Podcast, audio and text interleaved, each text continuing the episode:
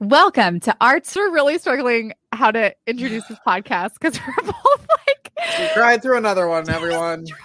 Cried through Oh another one. There we go. Oh my gosh. We had like if you love if you have any elders in you life in your life that you love, um, and you want to know how to care for them better, um, and have a better vision of what elder care can look like in our country, then you like you have to watch all the way to the end of this episode. Like, okay, I And cry along with us. What you know, I think what we were talking before we filmed this intro of what my trigger point was for crying, but I as he was talking, I met when I first met you, Stanzi, I thought, oh, I wish my my family had access to this when my dad was going through all of his cancer stuff and he was young and I obviously was young. I was in second grade and I thought, oh, I wish we had access to Hearts Need Art then. But hmm. then as we're talking today, I thought, what about the other side of that? Like, not when you're like my grandma, like that entire like I that like never crossed my mind until today, kind of, you know, like, like connected for the first time. yeah, of why aren't more people because you sort of get to like we were talking about in the in the episode kind of like what's the easiest way or they've given up or they don't care anymore or Mhm. they don't want to learn or you can't teach an old dog new tricks and it, it like that's so It's stupid. inhu- it's inhumane.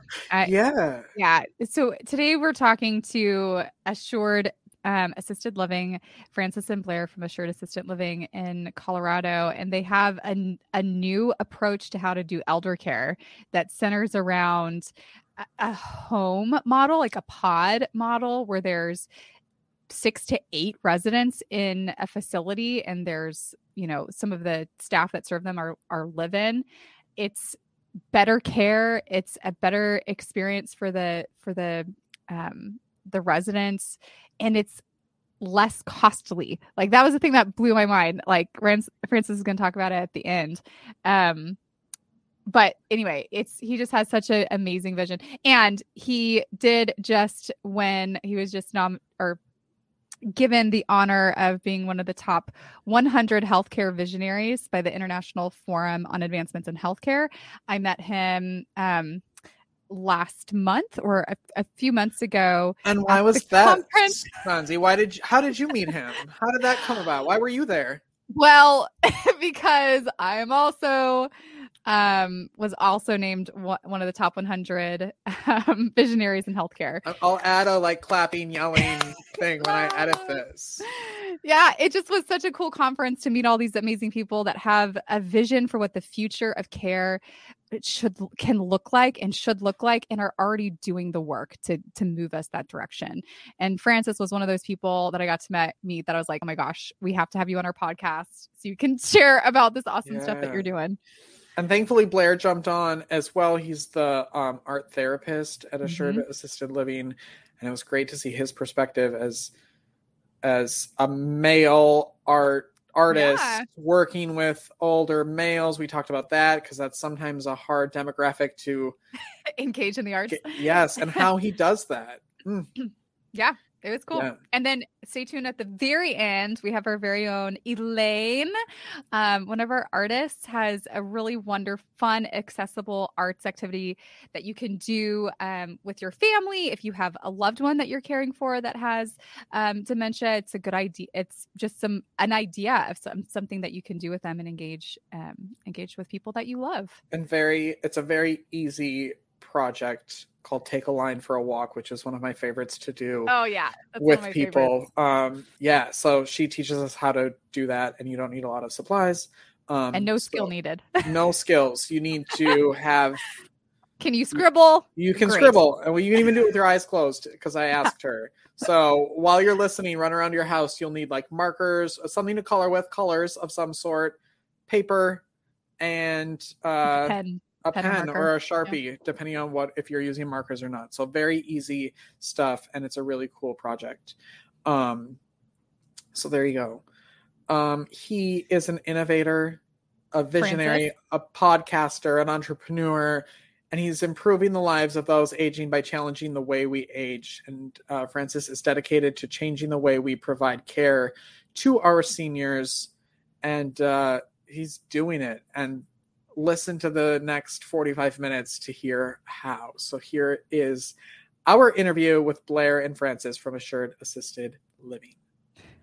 Enjoy. For the health of it, a podcast where you will discover creative ways to improve your health and well being. Someone may have told you that art isn't for you, but they were wrong. Anyone can create arts for the health of it.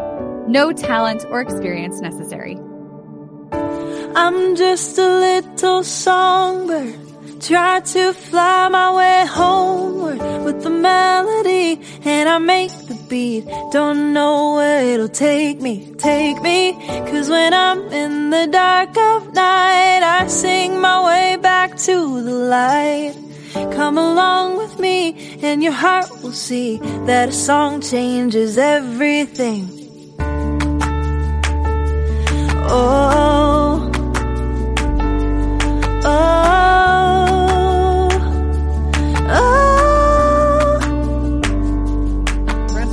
Thank you so much I'm for jumping just on a with us little songbird.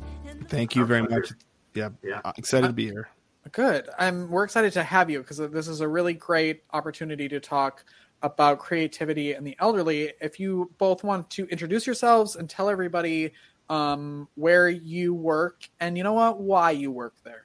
Ah, Uh, so I'm I'm with Assured Assisted Living here in Colorado, and uh, yeah, I, I'm in engagement and activities director, and just uh, first and foremost uh, want to help uh, uh, the uh, memory care and Alzheimer's sector, uh, dementia sector of our society and population, and really plugged into assured assisted living as an art therapist that um, could see that uh, they had a high demand for quality care, um, really being in touch with their um, residents, their staff, and uh, really wanting to provide everything um, a resident needs to progress through all these life changing periods of their um, of their uh, older life, and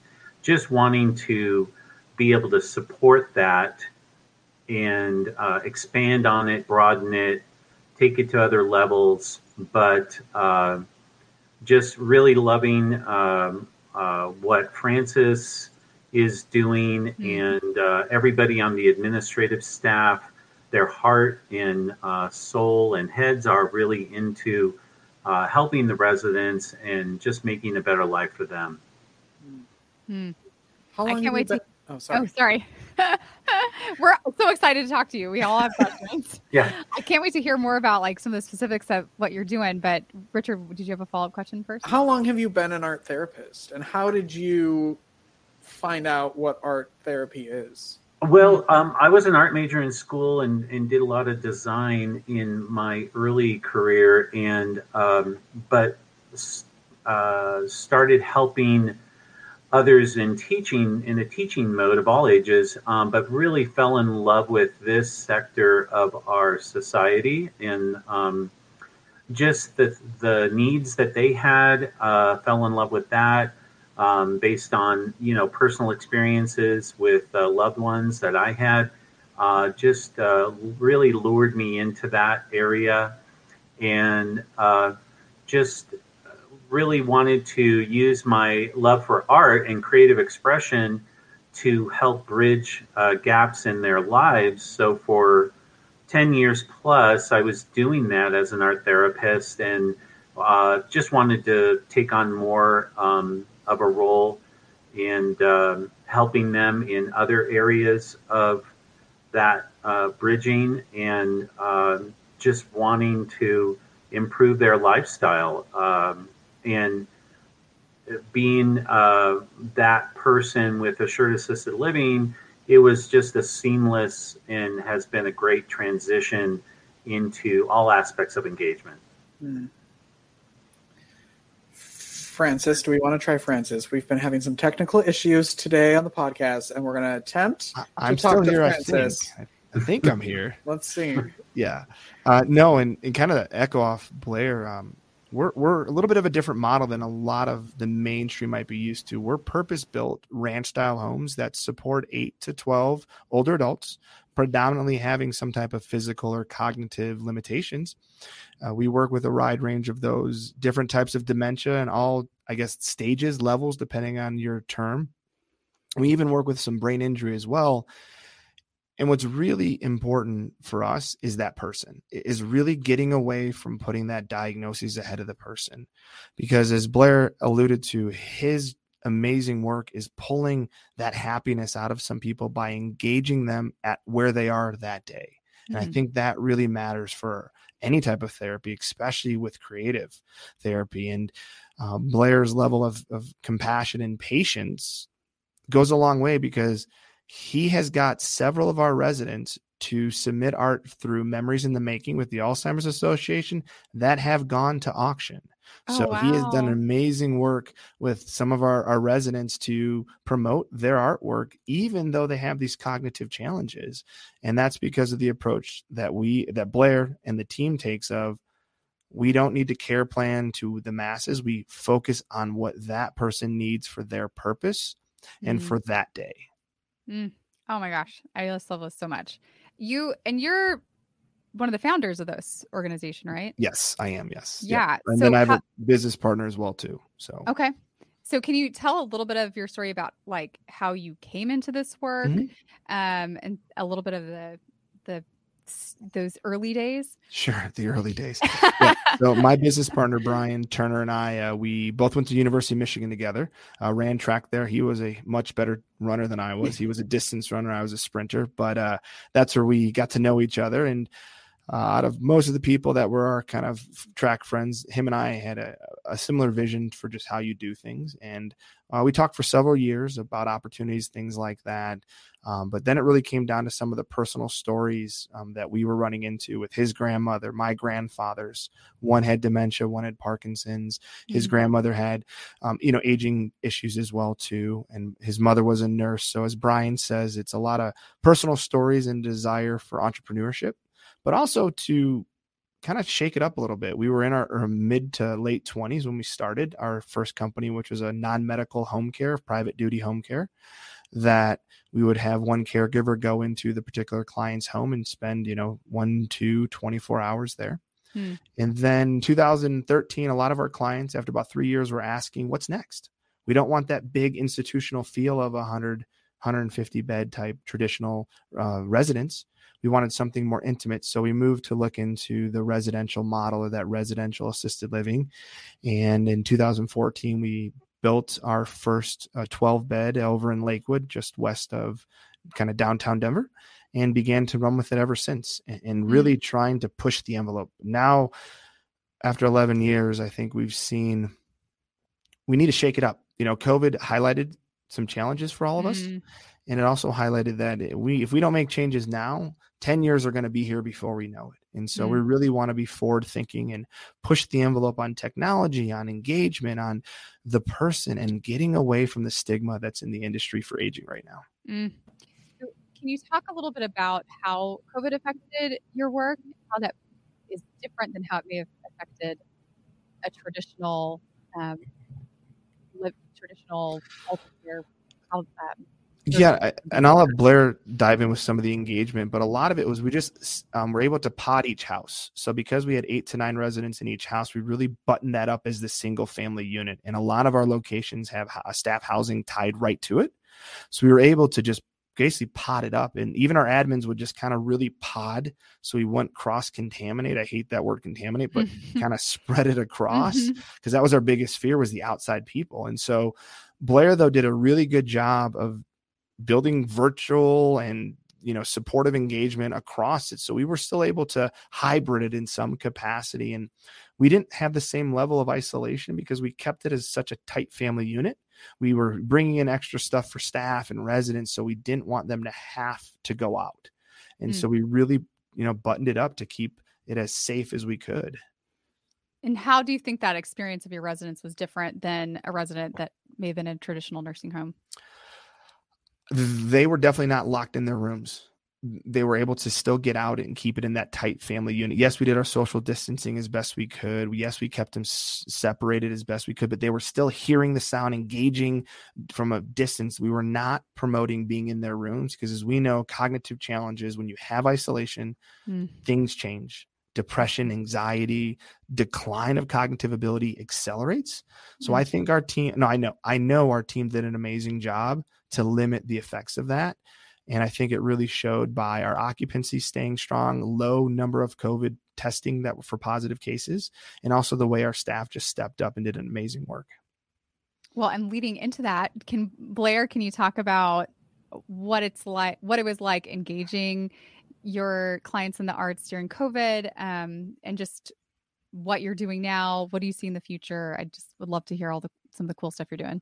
It, it did uh, bring some challenges, um, but it made us think a little differently, and maybe it got us a little closer to the pulse of what the residents needed um, just when they're feeling a little more isolated. Uh, whether it's you know they were being shared some of this information on you know news or family or whatever. Uh, a lot of them were aware of things going on with COVID, um, which was amazing and um, some of them coming from medical backgrounds kind of had a sympathy about that. And so, um, whether they knew it or not, they still wanted something engaging. Um, you could tell they didn't want to feel uh, socially in the background hmm. of the world. And so that started us thinking about what can we do to approach and uh, comfort them as well as engage them and still get or have some creative experiences for them. Hmm. So, you know, looking at technology, you know, we started putting our music therapists online, um, having them sing to them remotely. We started looking at websites that offered virtual tours of museums and zoos. We took advantage of webcams that were in like um, a bear's habitat so they oh, could oh, cool. kind of keep their eye on them and just kind of see some things. Um, we were in touch with some drama clubs for schools and organizations, and they put on plays through YouTube. So they really enjoyed these things. But then we started thinking, hey, um, from a virtual experience, why not see um, with the right company? um, what we can do virtually in a three dimensional capacity, uh, introduce them to that realm, and see where that goes. Mm. So when we got a hold of uh, the Rendever virtual reality system, with the you know great support from Francis, you know just falling in love with the technology and what the capabilities were, and um, uh, him and I talking about all this you know, we started introducing the residents to experiences with animals, hmm. experiences that they could relate to on farms they grew up in. Oh, um, cool. and around animals. So we've been able to see farms. We've been able to see animals in the wild. Um, they've been able to see um, animals like elk and deer and bear come up to the camera and walk by and you have them reaching out and wanting to touch and feel what's going on.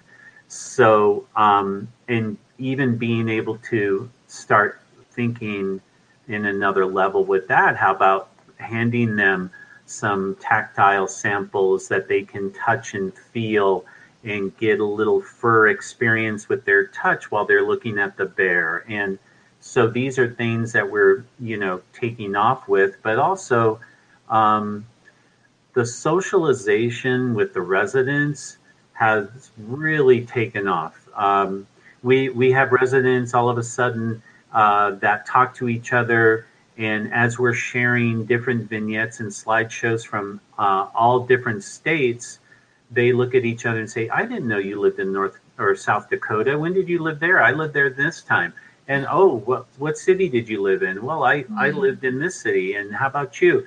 And so they're having communication with each other Um, and all the rest of the residents are enjoying this. You know, it, it's they're not just objects, people sitting at a table having a meal, looking at each other anymore. It's you know they're engaging. They're part of the world, and mm-hmm. they have so much to share. Right, um, the greatest generation, right, and and and then some.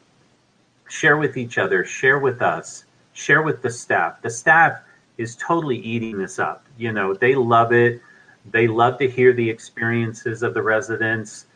Uh, you know, it just lights up the whole house. And because we're in a smaller setting, we can do this all in the same room, um, whether they're in their chairs, you know, expanding into the dining area. We can have all these experiences all in the same room, whether it's during COVID or post COVID. Um, you know, we can have all these things interacting and taking place all the mm-hmm. time. And the fun part is, yes, it's during the experience, but afterwards, their whole day changes. Hmm. They, they're, they have a fuse that's lit for the whole day, and they put on a happy face. I can then move seamlessly right into art therapy with them, and they love it. I mean, the, you get people who've never even tried painting. They want to sit down and they want to create something. They're hmm. ready. They've been all this stuff has been stimulated in them they they want to expose it. They want to exercise it. So it's just so much fun to just kind of help guide them through those things. Put paper in front of them put a paintbrush pen whatever and then have them start creating different things. For some guys they want to touch a piece of wood they want to start painting wood or something like that because that's what they're used to doing. You know it, it just stimulates so much for them. And it's just been kind of a great marriage, really, in all these different aspects. Um, whether or not we would have still gone down this road because of COVID, who knows? But I think we would have ended up coming back to this at some point for sure because it, it was out there. And as technology has grown, right?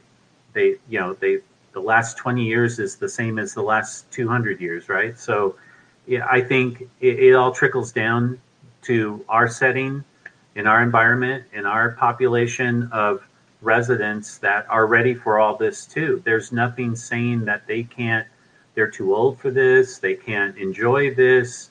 Um, so why not just, you know, bridge those gaps of methodology as well as experiences, as well as socialization between them and everybody else. And it's amazing when families come in or they talk to them on the phone right after they've had this session.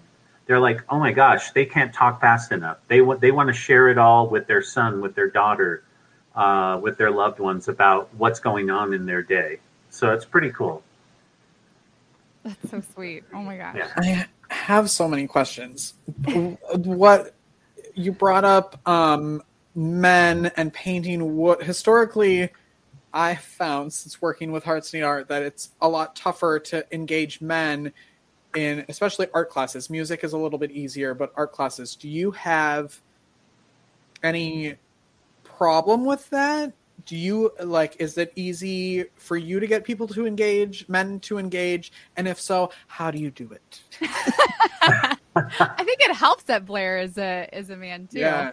Right. Yeah, I, am sure, but it, it's you know, I'm not to say. I, I, mean, we all learn from trial and error, right? So it's it, you know, um, you go through the lessons of hard knocks, and you can't just expect someone to just take off wanting to do something just because they're watching other people. But I always introduce our new residents. Come up to the table, just watch, no pressure at all I don't want to put something in front of them that they expect to do. I just want them to experience and get exposed to it. Um, maybe by the second or third session, they're actually picking up the paintbrush, they're actually playing around with it. Maybe they're even putting their fingers in the paint. You know, that's that's all good. That's all good, right? It's all senses and it's all touching. Um, but I'll, I'll also have conversations with them and ask them, do you like wood? Do you like the smell of wood? Um, if I bring some wood objects and they smell it, oh man, right away, because of that kicking the gear of the senses, that takes them back to other things. I'll bring a little piece of sandpaper. They just start messing with that. Um, I give them a paintbrush and they said, well, what do you think about this birdhouse? What color would you like that to be? Um, oh, I don't know. I used to build some of these things for my kids or whatever. And it's like, oh, okay. Well, that sounds good. Um, what paint? What color did you paint it when it was done? Oh, I always chose blue. You know, they always love blue. So I said, okay, great. And of course, blue, as most of us know, is a very calming, soothing color um, in the sensory, you know, spectrum. So uh, they pick up the brush. Hey, let's try some blue. And of course, I I have some choices there. I pop the lids off of our little tempera paints. Um, we don't. I don't like using oils. I don't want to go that road or anything. So, you know, and they just start messing with that. And sometimes that'll last ten minutes. Sometimes it'll last an hour. You know, and if they want to finish more, I'll say, hey, okay, if you're tired, that's okay. Uh, let's let this dry, and when I come back, we'll continue with that. How does that mm-hmm. sound? And so, yeah, it's trying to find something. And sometimes it's just the object itself. If I know they're sports minded and I can bring them something like a, a baseball or something and say, how would you like to paint this baseball? You know, or how would you like to do something with this? Or mm. they like wood, they like mm-hmm. animals. How about this elephant, this wolf, this dog? Um, how would you like to paint him? And just do that. And sometimes they want to talk just as much as, you know, paint. So it's like, okay, great. And then you get other people joining in the conversations, and mm-hmm. it's a great session. We get some little music in the background, and, um, you know, maybe there's a smell of cookies in the kitchen or some aromatherapy going on. Oh my gosh, who's not in a good mood after that or with that, right? Um, so yeah, all those things all help. Richard, is any of this sounding familiar? uh, yes, and then it reminded me here in in Texas, our like HEB big grocery store just came out with a candle that was like their brownie and chocolate oh, chip and like buttered tortilla, and I was like, oh, okay, now I'm getting it. Oh. Now here's the aromatherapy that we would do here in Texas. it would smell like tortillas. Uh, Francis, um, I have a question for you. Were you an artistic and creative child? And then to bounce off that, like, was where where did music and art therapy like why was that important for you to bring in to your community and when did that happen did it happen in the planning stages where you're like this is mm-hmm. part of what we need to do or did that kind of come later uh not sure how artistic or creative I was as a child. Um, I was definitely in athletics and breaking things, and yeah, I mean, uh, I, uh, I, I think my importance of, of I mean, I did have you know I enjoyed the art classes I did in high school and stuff, clay and things like that. I wasn't very good at it, but I did enjoy just that desire to kind of manipulate something, and I loved Legos and, and those type of things.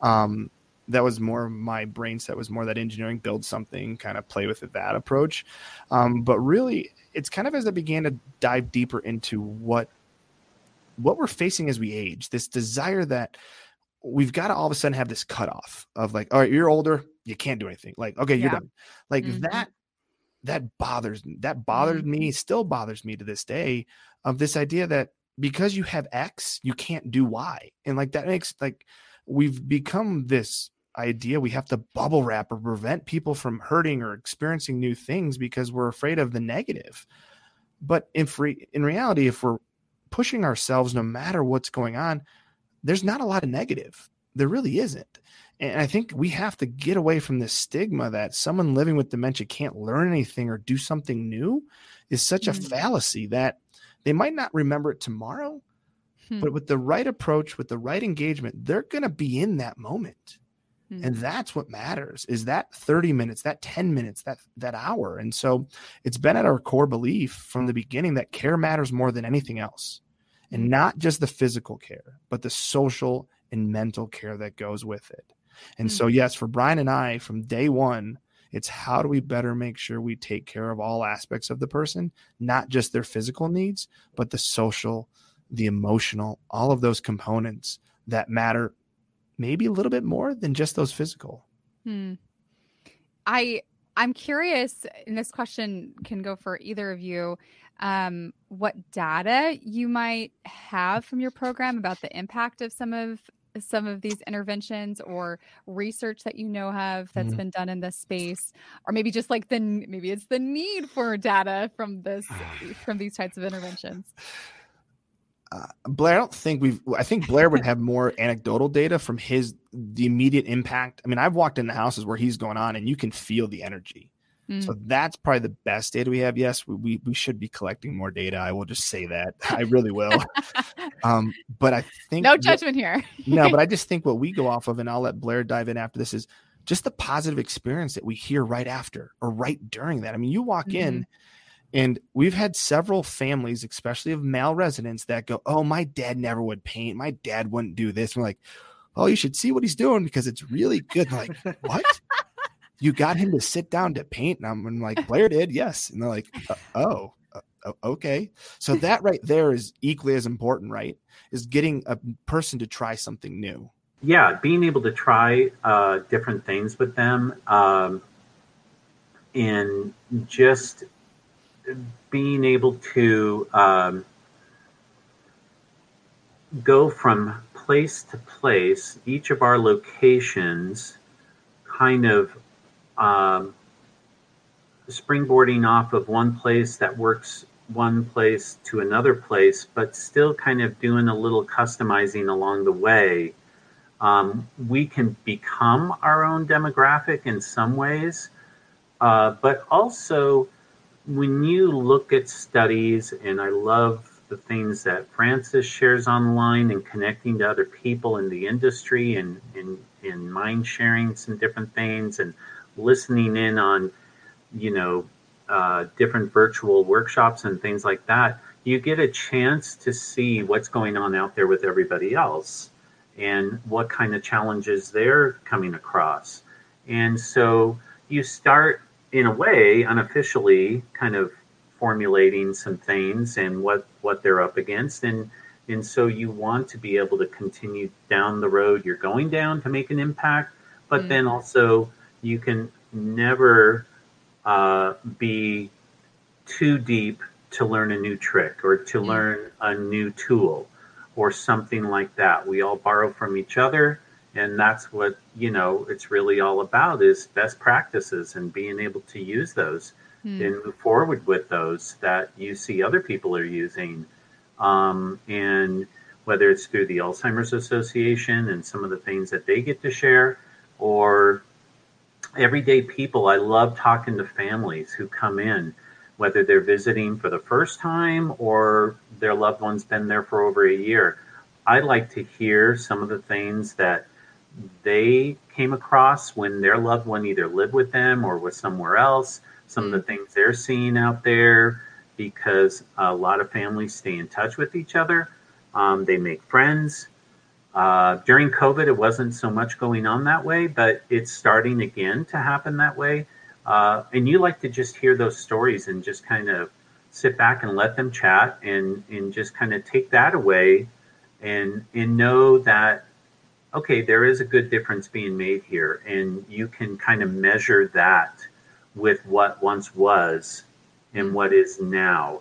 And when they see, say to you that they see a difference in their loved one, man, it means the world. It Mm. really does. They, who else knows them better than them, right? I mean, we know them from the capacity we've dealt with them and lived with them, but to you know see what we're seeing, uh, talk amongst ourselves with the staff, and things that they're coming across now, but uh, you know bridge and add that together with what the families have seen in the past and now in the present yeah that's great. I mean and that's that's our thumbs up. Keep keep it going. Keep it going. So it sounds like me correct me if this is this is wrong, but it sounds like there's general principles that come from um, art therapy and best practices, but at the end of the day, you're still having to use your creativity to connect with that individual person, figure out what they love and what they care about. Like you said, meet them where they are each day. um, and it's a whole new thing and experience, um, and that that's what drives the transformation. Right, right. It, yeah, up. yeah, exactly, exactly. And yeah, be ready for change. Right. Um, never be get complacent, but be ready for change. Each Mhm. day might be, you know, they may be having a tough day. You know, medication isn't quite affecting them in a positive way on that particular day or something, little aches and pains or something like that. Um, number one, never force them to do something they don't want to do. And if they're having a bad day, just have them sit back, relax, watch others, listen to the music, the smells, the sights, and let that be the therapy, you know, Mm. for them on that particular day. Um, respect them, respect where they are, respect the fact that they've come a long way, respect that, Mm. you know, they just want to be included and acknowledge that, oh, I'm sorry you're not having a very good day. Um, but, you know, we love that you're here with us. Can I ask a question that kind of tags onto that? Because there's maybe some people listening that have um, someone living with dementia in their lives. Maybe they're maybe that family member or loved one is living at home with them. Maybe they're not, in a facility at the moment. Do you guys have any um, practical advice that you might share with someone that you've learned from your experience that that you know a family caregiver might be able to apply to and do with their loved one at home? I would think there's, I'd say three things that I always focus on. Uh, one is the self care of that family caregiver. If Mm. you're completely fried as a caregiver, it it doesn't matter good, bad. The situations are always going to be a little more amped up. There's going to be more energy in that situation. So I think setting time for your self care is really critical. Even if it's just a five minute decompression or, or five minute X, that's really important. I think, too, is acknowledging that your loved one is who they are and they might be different and different's okay because i really think in finding what i mean by that is not necessarily forcing something that they like to do in the past if we know there's something new and creative they might enjoy doing now in their current diagnoses Hmm. so i think having like blair said being prepared for that change um, good bad or otherwise is really important and i also think building out your circle having your support system there with you, not trying to go it alone. Because, um, you know, I love Teepa Snow and her philosophy. That's a lot of where, you know, a lot of rooted in that positive approach because I'm a firm believer the approach matters. And um, she says something that the minute you start realizing that you need your team around you, whether that's family, friends, professionals, I think that's equally as important so that you don't feel alone. Because one of the biggest things that I've seen, I'm sure Blair has, is when residents first get to us, the the, the, the spouse, if they're the caregiver, seems to be actually more physically tired and worn down than the resident Mhm. themselves. And Mm. so you need that support around you. And then also try to have fun. Look for the bright spots. Like Mm. look for the window moments, those really cool things that are said or done that that bring joy A- and honor those and enjoy those, not just focusing on the changes that are occurring, but those window moments, those really cool little bright spots, even if it's for 30 seconds, but Hmm. enjoy that. And it sounds like the arts can kind of contribute to that, can kind of Oh, for sure. create some of those moments. Absolutely. I, I think so. I I know when I'm having a tough day, uh, and the things that work for me is go outside, get a breath of fresh air, uh, go down the road, um, go see a display of art somewhere, or go listen to some music outside.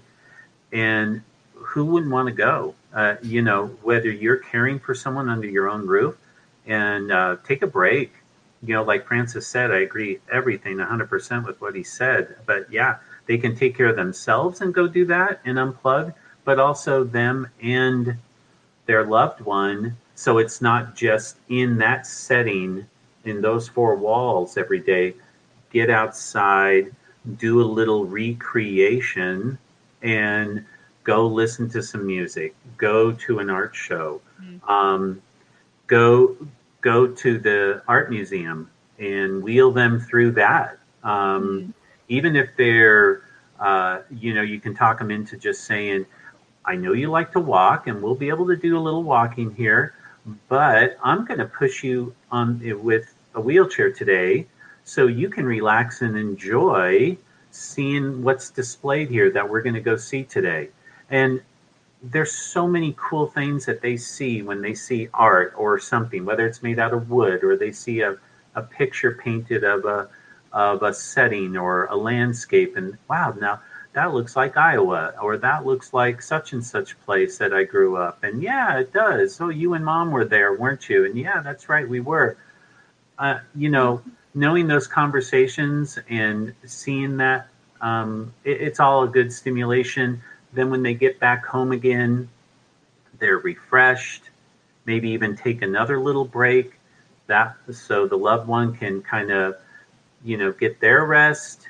You get to go have your coffee drink of some kind that you can relax and, and do and just kind of unwind a little and know you just contributed not just to that day but a reset, a reset of the next week, a reset of something else. Mm. So, all all good stuff for those who are dealing with that. Hmm.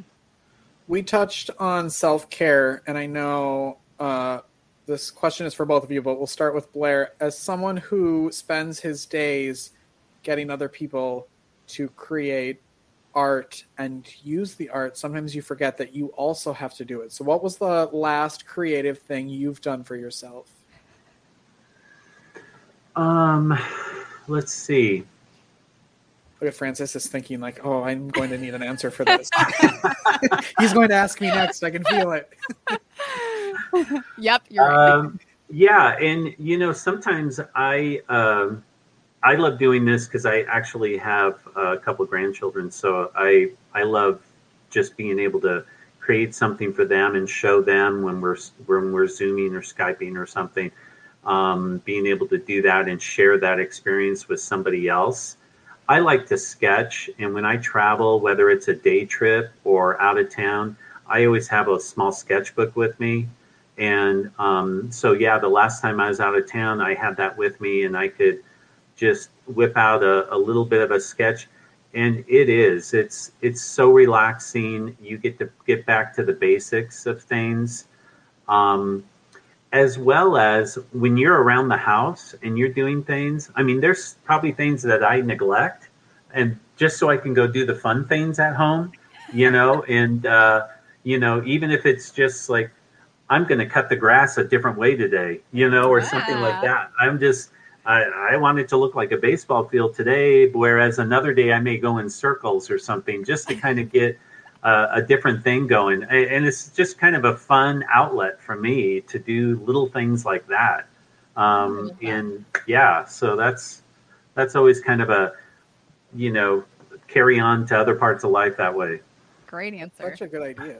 Yeah. All right, Francis. I hope you're ready. All right. I'm, I'm glad you let, his eyes already. I'm glad you let Blair go first. Uh, really, because he is. His answer far, will be like, "I mow my lawn in a circle." Yeah, no, uh, he is by far more creative than I will ever be. Um, but I think, I mean, I, I, think that's one area that I have to, you know, I'm always trying to get better at is, that mindfulness around myself as well too. I think it's, I do, you know, struggle at times uh, acknowledging that, yeah, we have to have those own self cares as well too. Um, I do have three young kids. I have a five year old daughter, a three and a half year old son, and a nine month old son.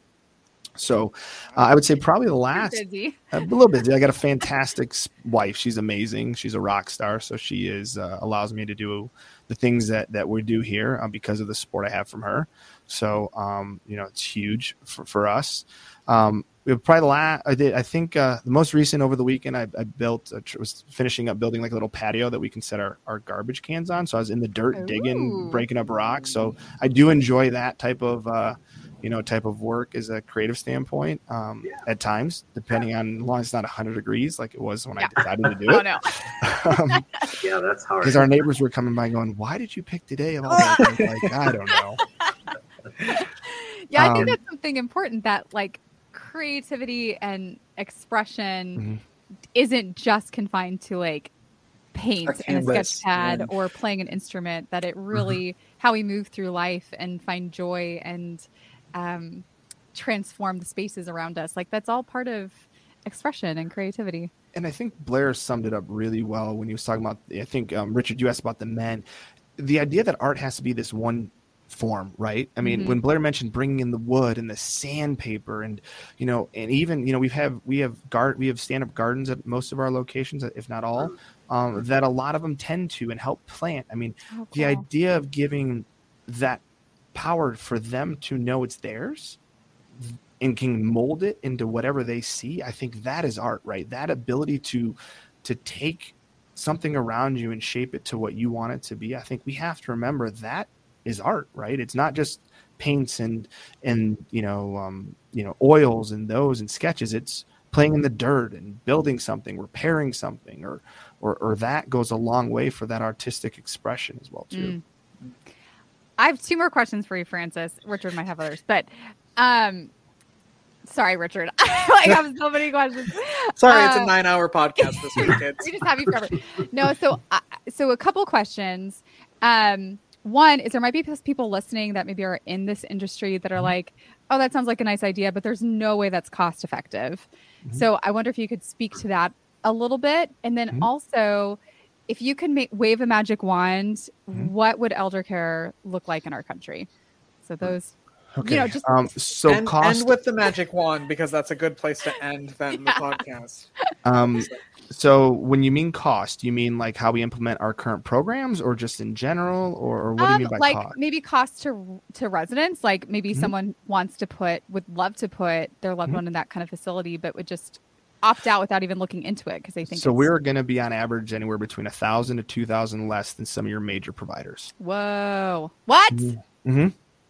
that's Mhm. what Yeah, and a lot of that is attributed, I believe, um, to the residential model. Our, our buildings are just different, so some of that maintenance, some of that upfront cost for the structure is different. Mm. Our organizational structure is different as well too, from from how you know we we have yes specific roles, but we also have some blending over of roles as well too to help not you know contain some of those costs as well too.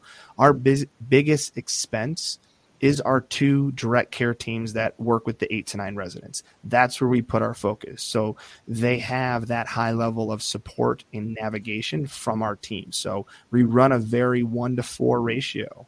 So that's where we put all of our energy is into our frontline staff. And then our team that includes Blair and our nurses and, and our administrators, that's where we want that high level build out to support those direct caregivers, care partners, but also to create that experience. So we try to be very, you know, streamlined, economical when it comes to our, our budgeting, so we can pass that on to our, our residents and their families. okay And then a magic wand. Wand. Oh boy, um, how long do you got? You got, you got a couple out now. all right Um, got 30 seconds Yeah. Uh, I was uh, at the. Um, I would envision what I would love to see is we stop this idea of segregating. That we stop this idea that it has to be a bunch of the same age people living together. I think what everybody yearns for as we're growing up is we're surrounded by a wide range of demographics from young kids to older adults living in communities and neighborhoods. So I think it has to go back to communities within communities. And I was thinking I was at, at an event um, walking down kind of a semi main street that was created in the suburb of Ohio. And what if you had senior housing right there in the heart of that center where the Mhm. action is going? So no longer do they have to take a bus from some commercial area, but they're right there. They step out the front door and they're in it. Hmm. They're there in that. And You're hearing the kids jumping around. You're seeing restaurants and people shopping and all that stuff. They are the heart of the city center. No longer of this idea of, well, we've got to put them on the high rise off the corner of the highway and that road over there, right, with the other 200 older people. Since when does aging all of a sudden force us to be segregated? I mean, we always want this inclusion across everybody. Yet when we get older, and I guarantee you talk to older adults, they're like, I don't want to live with a bunch of older people. you know, and, and so I think we have to have that mindset of the inclusion incur and not is not just about race and ethnicity; it's age too. Hmm. So we need to create this inclusion, uh, inclusive aging experience that no matter the level of support, they have that personalized touch as they age. snaps That Yep. brings Here, that, here. that reminds me. I w- there's a area in San Antonio that that is sort of up and coming. So there are mm-hmm. different things coming into it, and there are a mm-hmm. lot of old homes there. And I was mm-hmm. walking by a home to get to a comedy club, and there was this like this adorable little old woman on the porch, and I said, "Oh my gosh, I bet she hates living in this area now that everything is like not the same." And my friend goes, "Oh, I bet she loves it." Like being around all of those people and watching everybody walk back and forth and all of the new life, I bet she loves it. And I thought, oh, yeah, okay. I went right to I think my grandma would probably hate it because it's now, you know, it's not as quiet as it was. But uh, the, what an interesting perspective that I never thought of really until you just said that. Because think about us, you know, we're we we want to keep changing and evolving as we learn more and we grow. Right? It doesn't stop. I- mm-hmm. even if you have a health issue, it doesn't stop. Yeah, it can things be a little more challenging? Sure, but l- what life is not life is the benefit of life is the challenge and, and so if we think about it that everything we do has some inherent challenge to it some might be easier some might be more difficult that's what the beauty of the beauty of it is is the ride is overcoming and navigating those challenges because when you look back on your life you don't want to look back and say i didn't have an impact on anything but if you look at that older adult there sitting on her front porch her impact was seeing what it was when she moved in to where it is now. So she is indirectly and directly part of that change of that area because mm-hmm. she was the first one there. And so we're all where we are today because of our parents, our grandparents, our great great grandparents, right? And just because you're older doesn't mean you ha- can't contribute anything. And just because you have a dementia diagnosis or I I don't know, a, a, a physical ailment, that doesn't mean there isn't ways for you to contribute. It's our job to navigate to get you to contribute how you want to contribute. Mhm. I've been trying really hard to like not cry during this episode. Oh, And, like- were, were we supposed to not cry? Because I have been. my so, like my grandmother was dealt with dementia the last several years of her life and was in a nursing home and that was locked down and she was in the four walls of her room the last year of her life and she passed this last spring and her doctor says she's that they were pretty convinced that she died of loneliness Mm. um, and so it just like I love so much what you guys do. See, I'm gonna cry. Let's see if I can say this. I love what you guys do, and I'm so grateful um, for the work that you're doing in this space and the way that you're advocating for um, our elder, our elderly. Because at the end of the day, that's it's us. Like that's we're all gonna be there one day, and so like how do how would we want to be treated? How would we want to live? Um, and it sounds like you guys are just creating a beautiful picture of that, and I I'm done.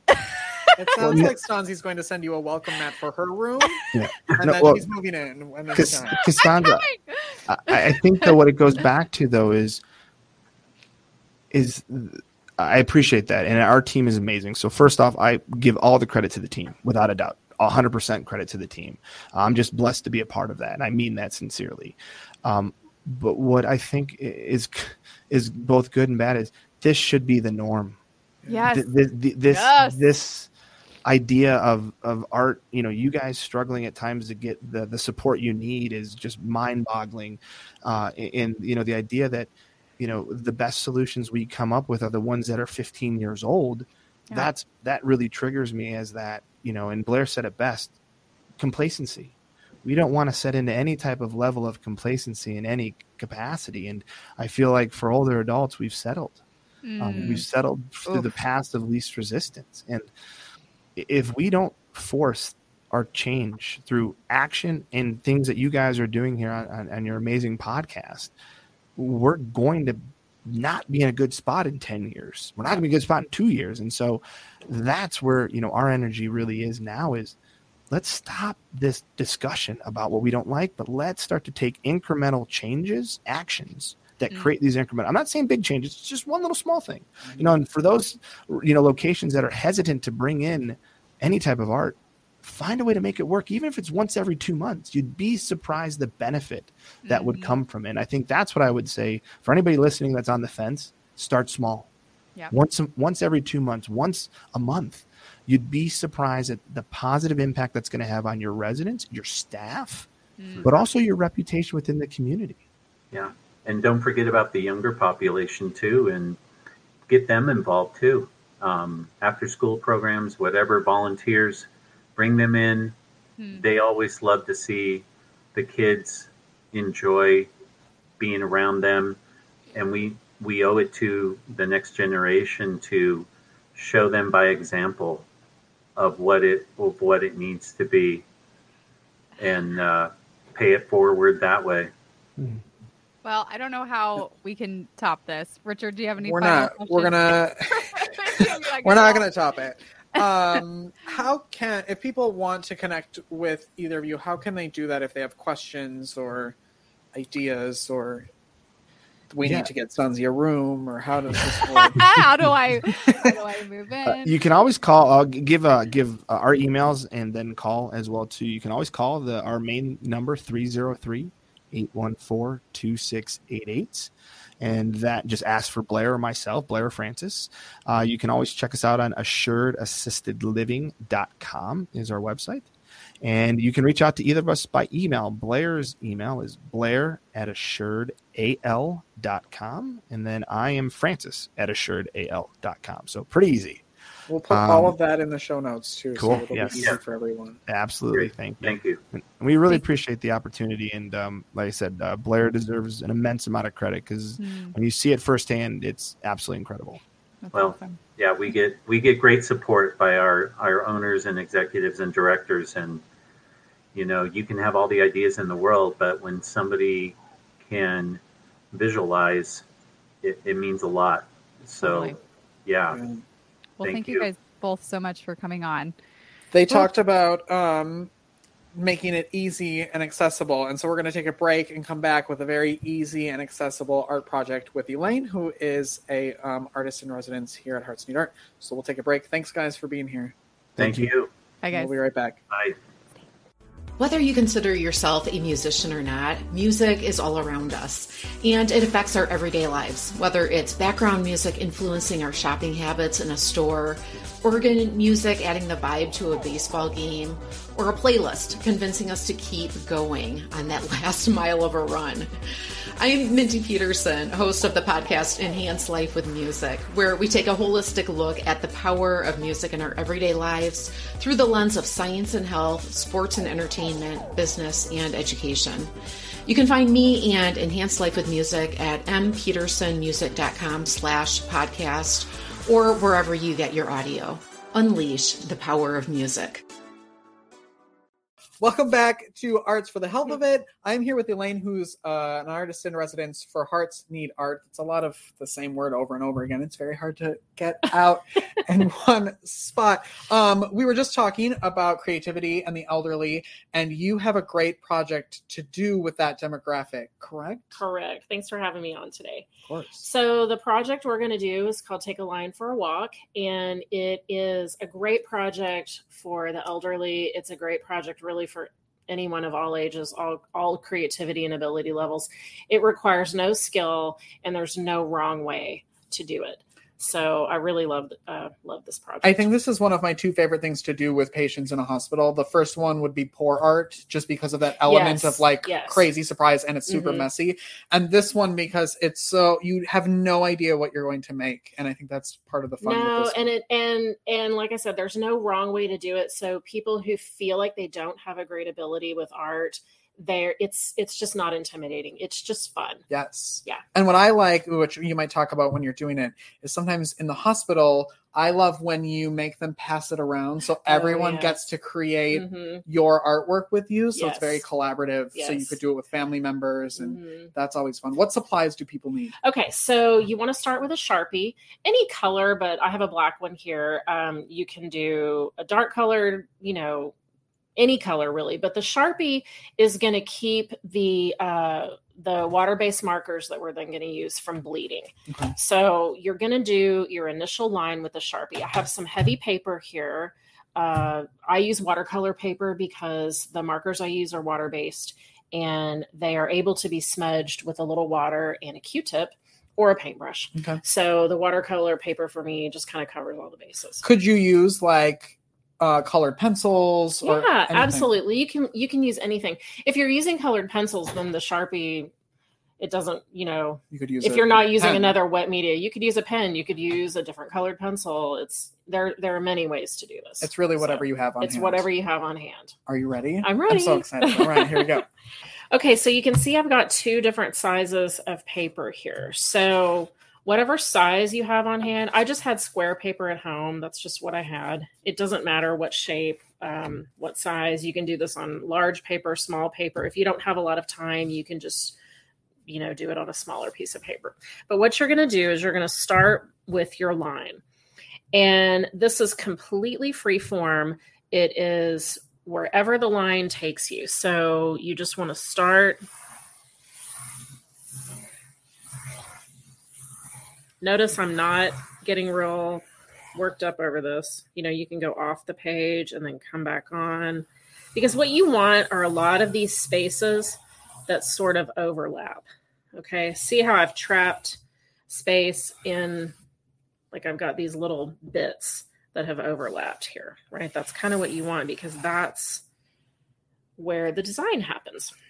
Okay, so you can see that was very, there was no skill to that at all. Some people I've seen do this project with a very geometric type of design too. You can do that. You can you can mix up geometric and wavy. It's up to you.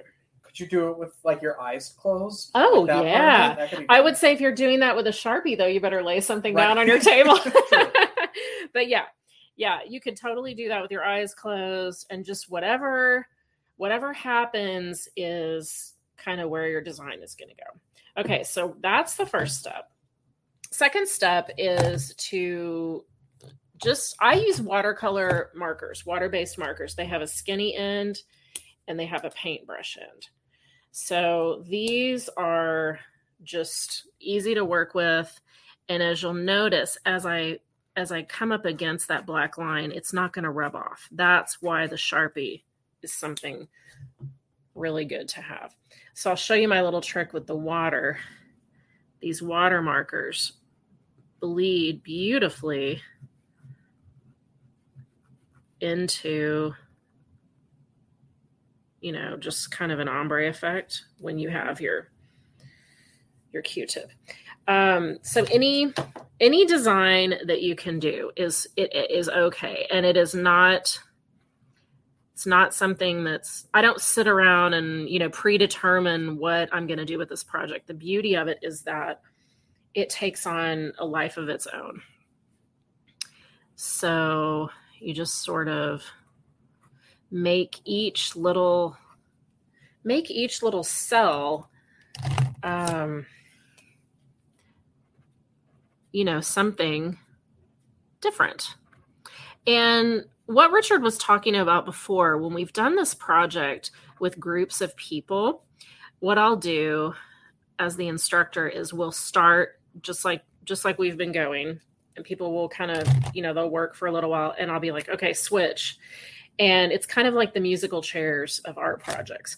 And so what i'll do is i'll take my piece of paper and pass it to the person to the right and then they get to work on my piece for a little while which is really fun because when you have a table of you know six or eight people when your piece gets back around to you then um oh look what yeah look what so and so drew on my piece right? It's um it's really fun and it's fun to write you can write messages you can you can write um song lyrics. We've done that activity before. But anything that you want to do and i like to keep i love markers. Anyone who knows me knows this about me. Um, but i like to keep several different varieties like i have a few different reds in here. I have a few different pinks you know so that i can pull out the different values of the different colors What I think Elaine's really good at too is sometimes she you can start like seeing objects within the lines where suddenly you're like, oh my gosh, that looks like a giraffe, and then Oh, you're creating. yeah. I love when that happens. Yeah, that's actually really fun. And that's sort of like the happy accident of this project. And um it, it's it's designed for fun and for stress relief. So so don't be too committed to a certain outcome because um, what you want to do is just kind of get into that, you know, get into that flow, kind of that flow state with with this. And if you have a if you have a section you're like, "Oh, I just messed that up." You know, notice how I'm not being too too super careful with it cuz what you can do then is just go back with your water and make it into something else, right? So don't, you know, you don't have to feel too attached to, oh, and some yellow would be great there. So you just kind of just drop in what you think would Can would you talk great. about the type of markers that you're using? Because they're not just like Crayola water based Right, markers. right. those would work fine too Okay. um it's it's it's good if you're going to use the water component kind of like what we're doing here it's good to have a sturdy paper. So the paper i i use you just get at hobby lobby. It's a strathmore series 4 watercolor paper.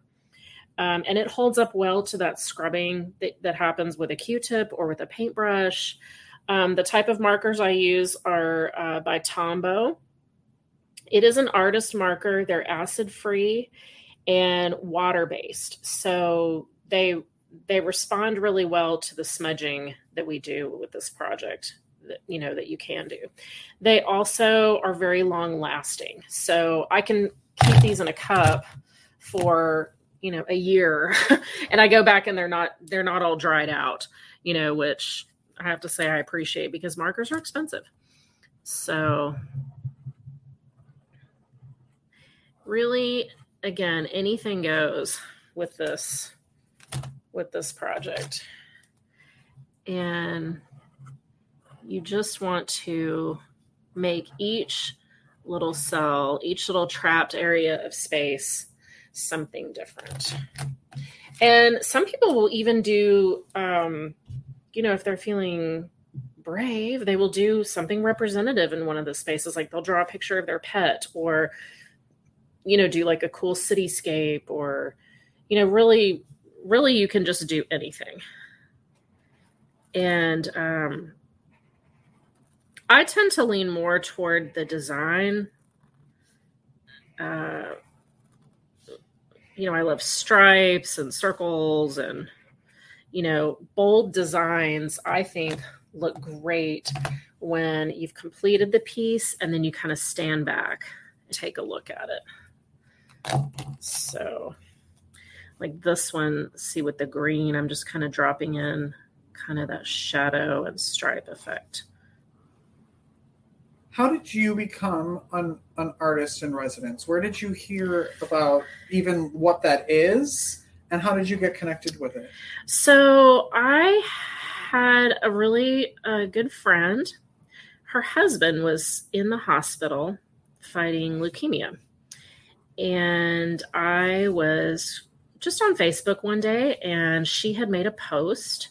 They were in their hospital room, and the squirrel was singing to them, and they were dancing.